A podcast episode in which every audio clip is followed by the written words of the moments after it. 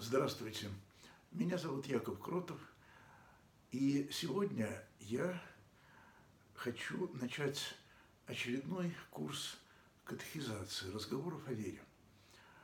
Э, наверное, небольшими порциями, но зато каждый день, сколько смогу. Какие будут вопросы, пишите в комментариях, присылайте на почту. И начну я с основного. Зачем нужны разговоры о вере? Я сам такие разговоры вел э, уже больше 40 лет назад с одной замечательной женщиной, Зоей Масленниковой, скульптор, автор замечательных воспоминаний о Борисе Пастернаке, даже не воспоминаний, она делала его бюст очень хороший. И приходя, записывал разговоры с Пастернаком, и разговоры очень содержательные, а главное по свежим следам. Потом такую же книгу она сделала об отце Александре Мене. Но там зачем? Я искал правду, я искал истину, я выяснял, религия – это что-то серьезное или это все э, бабьи сказки. Я был не один такой. И из тысяч людей, которые тогда приходили к вере, очень немногие в церкви остались. А какую цель мы тогда ставили перед собой? Вы знаете, точной цели не было, потому что религии было очень мало – Церквей было на всю Москву меньше 50, и большинство из них люди остерегались ходить. И та женщина, с которой я общался, Зоя Масленникова, она была прихожанка отца Александра Меня. Там была возможность поговорить. В Москве священники боялись разговаривать. Не боящихся было на всю Московскую область э, человека 3-4. И одного из них вскоре посадили, отца Дмитрия Дудко. И там он сломался. Я к нему, кстати, тоже ходил на разговоры о вере, еще будучи атеистом. И сегодня я спрашиваю себя, я разговариваю о вере для того, чтобы люди ходили ко мне на богослужение и были моими прихожанами? Конечно, нет. Мне 64 года, служу я у себя дома, потому что я не из Московской патриархии, а я член, священник э, украинской православной церкви, православной церкви Украины, Константинопольского патриархата. Э, церковь эта в России не имеет юридического статуса, и не имею я возможности арендовать помещение, да и денег, в общем-то, не было бы на это дело. Но сейчас это просто было бы незаконно и противозаконно. Э, и 64 года не тот возраст, когда начинаешь э, создавать общину или приход.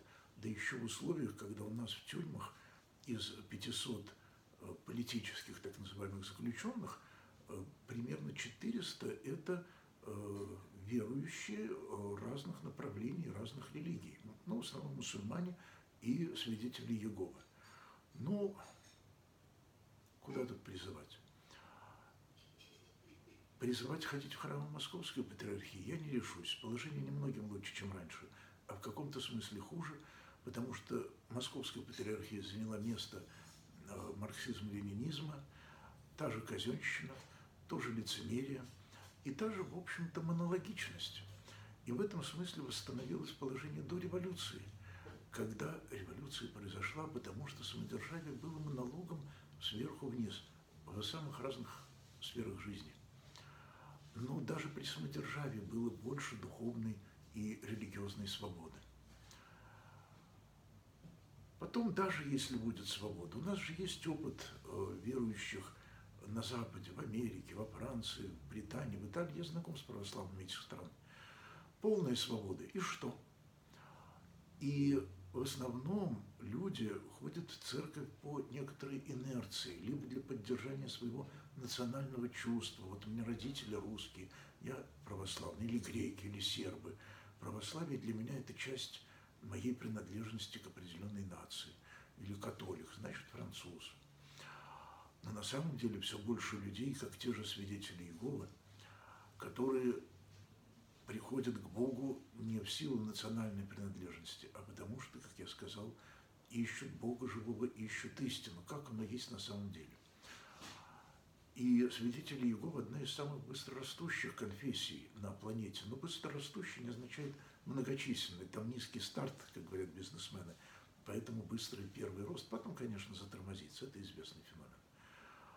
А что бы я хотел от вас? Что бы я хотел от того, кто меня слушает сейчас? Я хочу запомнить, чтобы вы запомнили, что Бог есть. Что это означает запомнить? У каждого из нас были в школе знакомые, друзья. У многих из нас были и есть дети, э, у кого-то жена, муж. И вы понимаете, вот можно прожить в браке 10 и 20 лет, а потом люди разводятся. Меня Бог благословил, вот 45 лет сейчас браку, и любим друг друга. Но сколько же я видел браков распавшихся, и люди расходятся, женятся, выходят замуж вторично, и проходит еще 20-40 лет, и первый брак, он исчезает в тумане. Так же происходит и со школьными друзьями. То есть, если не встречаться, так происходит даже с детьми. Дети вырастают, и у них своя жизнь. И вот здесь я хочу сказать, у Бога нет своей жизни, особой от нашей. Когда я говорю, что Бог есть, я говорю, что Бог жив. И Он жив, как мы живы. То есть это не абстрактные, разлитые по Вселенной силы. Как и мы с вами не абстрактные силы. Мы конкретные живые люди, и мы друг другу иногда шутя говорим словами «Звездных войн», «Да пребудет с тобой сила», но мы сами прежде всего люди. Так вот, мы не Бог, как мы, а мы как Бог. Мы отзвук Божий, вот то, что в Библии названо в синодальном переводе образоподобие. Мы по Его лекалу, а не Он по нашему. И старая острота одного из античных атеистов, что если бы лошади выдумывали Бога, он был бы похож на лошадь, э, тот Бог, в которого я верую, он на меня не похож. У него нет ни бороды, ни очков. Крест у него есть, потому что кого на кресте распяли, можно снять, и он воскрес, но крест за ним невидимо виден. И поэтому мы можем забыть Бога.